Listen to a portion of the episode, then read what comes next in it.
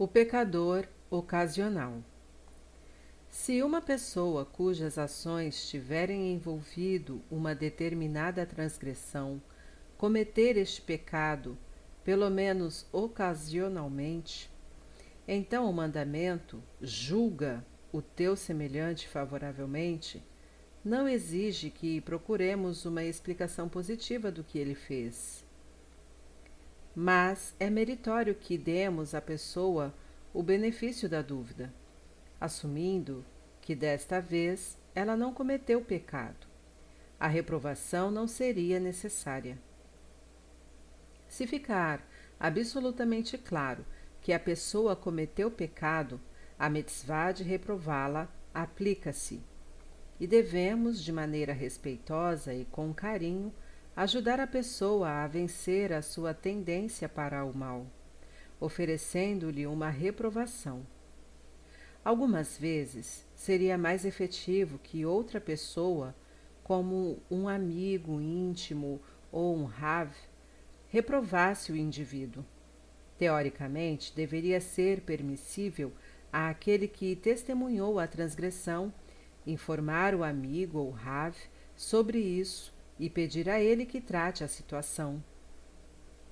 Mas já sabemos que não podemos agir com base em boatos, o que significa que não podemos reprovar uma pessoa a menos que tenhamos testemunhado pessoalmente a transgressão.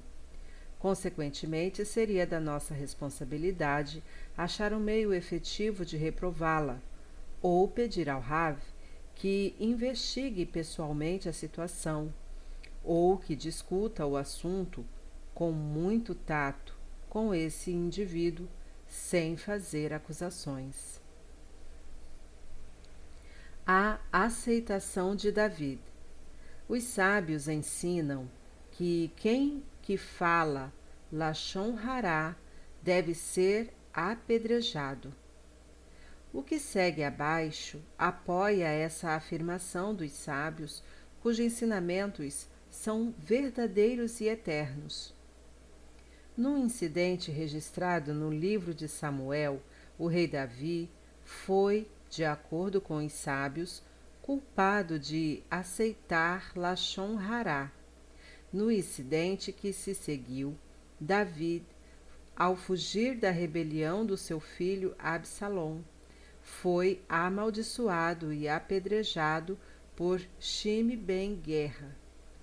A palavra e olhai, com a que começa esta segunda narrativa, segundo Samuel 16:5, indica uma conexão entre os dois episódios.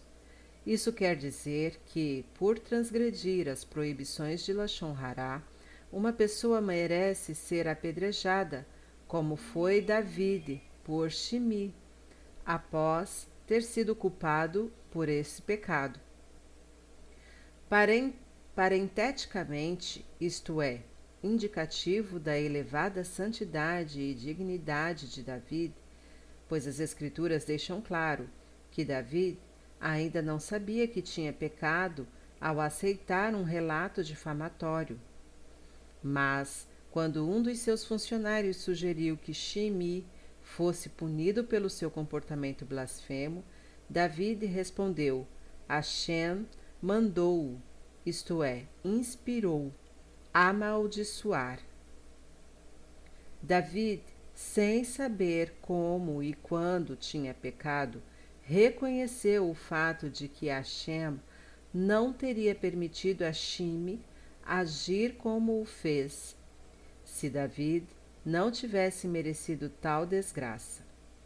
Portanto, ele não permitiria que seus homens atacassem Shime.